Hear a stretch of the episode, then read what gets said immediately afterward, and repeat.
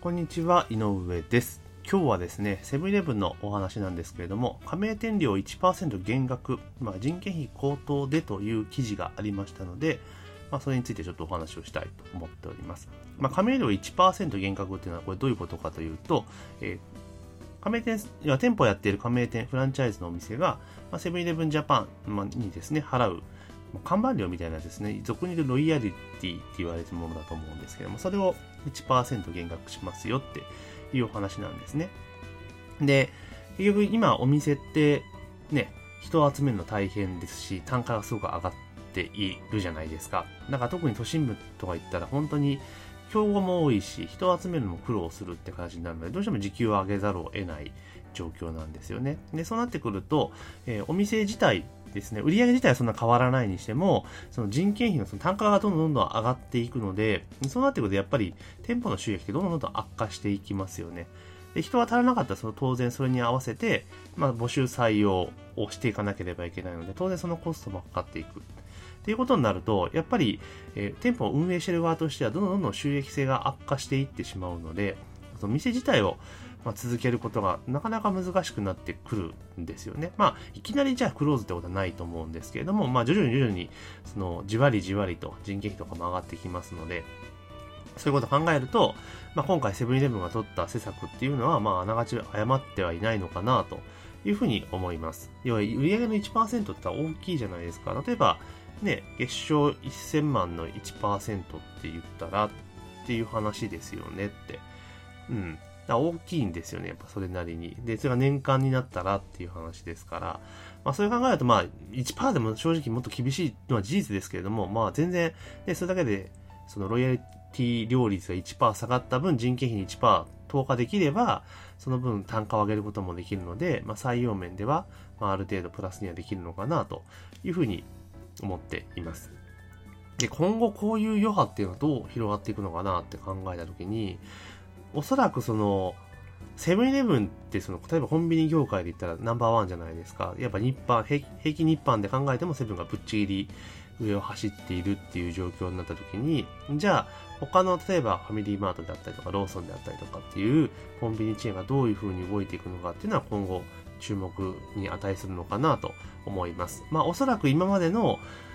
このこのコンビニ業界っていうところの流れを見てると、なんとなく追随するんじゃないかなっていう雰囲気は多分あると思うので、まあ、そういったところで、あの、加盟店さんをやっぱり維持していかないといかんのかな。で、例えば、これ、あれじゃないですか、その、まあ、契約等でいろんな問題があるにせよ、例えば、ファミリーマートとか既存の、要はコンビニさんが、今のままだと1%下げるとかセブンみたいなことしないぞってなった時に、じゃあ契約満了とともに、あの、コンビニがね、セブンから、あ、ファミマからセブンにくら替えっていうことだって十分あり得るわけじゃないですか。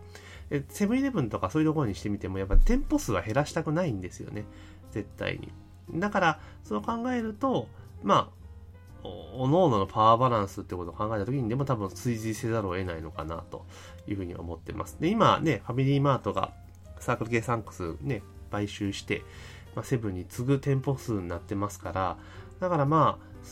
ファミリーマートはおそらく間違いなくやってくるだろうっていう感じだと思います。まあ、ローソンどうかなっていうところもあるんですが、ただ、これって結構そのコンビニ業界に限らずですね、そのフランチャイズでやっているチェーン店ってありますよね。飲食もそうですけど、まあそういったところもやっぱりこういった形で、何らかのその施策をぱ投じていく必要があるのかなと。もちろんそのフランチャイズの本部としては、まあ、看板とか商品とかその販送企画とかっていうのを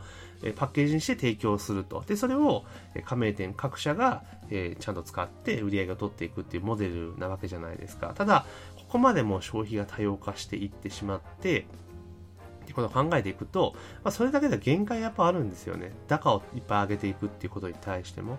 なってきたときに、じゃあ、その、ね、セブンイレブン側からすれば1%削減すると結構、結構でかいじゃないですか。だって年全国何万店である中の売り上げの1%が、そこからの売り上げの1%分減らすわけですから、それはしんどいですよね。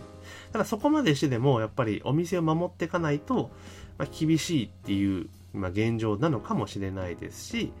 まあ、逆に言うと、その本部として売り上の高っていうところを今後も継続的に取っていくっていうところは、なかなか難しいっていう判断もあって、こういう施策を突っ込んでいるのかなと思います。だこれは本当に他の外食チェーンでも全く一緒で、まあ、今まではね、ほんと看板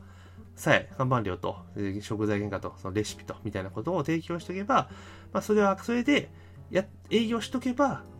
まあ、それなりに売り上げが取れて儲かったはずなんですけど、今そんなわけないので、えー、そのチェーン店であるがゆえにそれが足かせになってたりとかすることもあるじゃないですか。いやいや、もっと、チェーンじゃなくて、みたいな、ね、思考に消費者がなってますから、そう考えると、他の飲食チェーンとかも、まあこういう、まあロイヤリティ両立みたいなところを見直していく必要もあるのかなというふうに思ったりはします。で、あとはその、まあこういうの景気の動向にかなり左右をされるので、あの、まあ、やり方っていろいろあると思うんですよ。あの次元立法的に下げるよっていうパターンもありますし、まあ、今回のセブンイレブンみたいに高級的に下げるっていうことも多分あると思うんですね。で私、個人的な意見としては、あの、高級的に下げるのってちょっと危険かなと思うんですよ。こういうその、ロイヤリティ関連のものっていうのは、あの、要はその事業モデルの根幹を揺るがすものだと思うんですよ。あね、あの、だって、儲か、儲けの、要は、原資、お金を得る部分ですから、なんかそこは、あの、ね、次元立法的に一旦やってみて、で、それで徐々に、えー、動かしていくっていう形の方が、実はいいんじゃないかなと思っています。あの、これをね、安易にやってしまうと、その事業モデル自体を崩してしまうリスクが非常に高いので、まあ、次元立法的にやって期間を設けてやって、で、まあ、その中でちょっと数字を見ていきながら、徐々に着地点を模索するっていう方が、個人的には安全かなと思います。で、さらに言うならば、まあ、この1%下げるっていうところをですね、まあ、どう捉えるかなんですが、私はその、店舗からのロイヤリティっていうのは、その、いろいろね、指導したりとかいろんなサービスを提供して対価としてもらっていると思うんですね。単純に看板料だけではなくて、運営指導であったりとか、まあ、SV 活動を通じての店舗の質の上げ上げ方、経営指導とかっていうの込みのロイヤリティだと思うので、これ1%下げるってことは当然本部が提供するサービス水準も私はその1%分は下げるべきだと当然思っています。そうしないと受益者負担っていうことが、ね、ちょっとおかしなことになってしまうので、で当然のごとく、まあ、セブンイレブンほどの規模があれば1%下げたところで何とでもなりますけれども、まあ、例えばそれが1000店規模ぐらいのチェーンであった場合は、これ多分1%下げたら相当インパクトあると思うので、これは結局そういうところもやっぱりですね、サービスレベルっていうのを変えていかないと、そのモデル自体が成り立っていかないっていう形になるんですね。で、結構ですね、皆さん、こ目先のそのお金の件で、その加盟店がっていうところでこう減額とかするんですけれども、まあ、それ下げるってことは、その我々提供、本部の提供側のそのビジネスモデルも大幅に崩すっていう認識がちょっと欠如してるのかなっていうのは見てて思うところがあります。ですから、まあ、こう下げる、まあ、加盟店はですね、その今の経済環境応じてですね、社会環境に応じて、まあ、こういったところを減免するというのは全然ありだと思うんですが、まあ、単純に下げるだけではなくて、やっぱその、提供している事業自体のモデルを崩すっていうリスクがあるっていうことを、ちゃんと認識した上で、で、どこにどう影響が出るかっていうところまで、やった上で、本当はやっていかなきゃいけないことかなと。だから、次元立法がいいかなと思うんですよ。これ1回で正解なんか絶対出ないですから、だからちょっとずつやってみて、で、他に出る影響度を見ていきながら、繰り返しになりますけど、着地点を探すっていう持っていき方が、多分一番いいんじゃないのかなと思います。この1%っていうのは、その、フランチャイズをね、運営しているお店にすれば、非常に大きいと思うんですよね。利益率1%上がるわけですから、大きいですよねっていうことなんですよね。だから、あの、こういう政策はどんどんどんどん今みたいにちょっと環境が厳しい中では、投下、本部としては投下すべきですけれども、まあ、同時にですね、自分たちのご飯の種っていうところを減らすってことは、まあ、どういうことなのか、また、それをカバーするためにはどういう施策がいるのかっていうのを、やっぱり考えていかないと、あの、これね、下げたことによって、ビジネスモデルの根幹が揺らぐことだって十分に考えられるわけですから、まあ、セブンはそんなことはないと思いますけど、まあ、他のところがですね、同じようにやった時、ね、安易に、まあ、セブンイレブンがやったから、うちもやりますよっていうのでいくと、ちょっと大変なことになるんじゃないかなというふうに私は個人的には思っております。まあ、この辺はですね、受け止め方次第なので、いろいろ皆さんご意見はあろうかと思いますけど、私は、あの、高級的にはなくて次元立法で着地点を探すっていう手法で、やった方がいいかなと、こういう1%下げるとかそういうことは、モデル、根幹を揺るがす可能性があるので、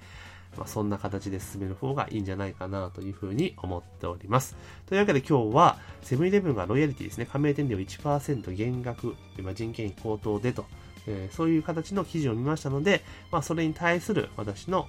考えをお伝えさせていただきました。本日の音声は以上になります。ありがとうございます。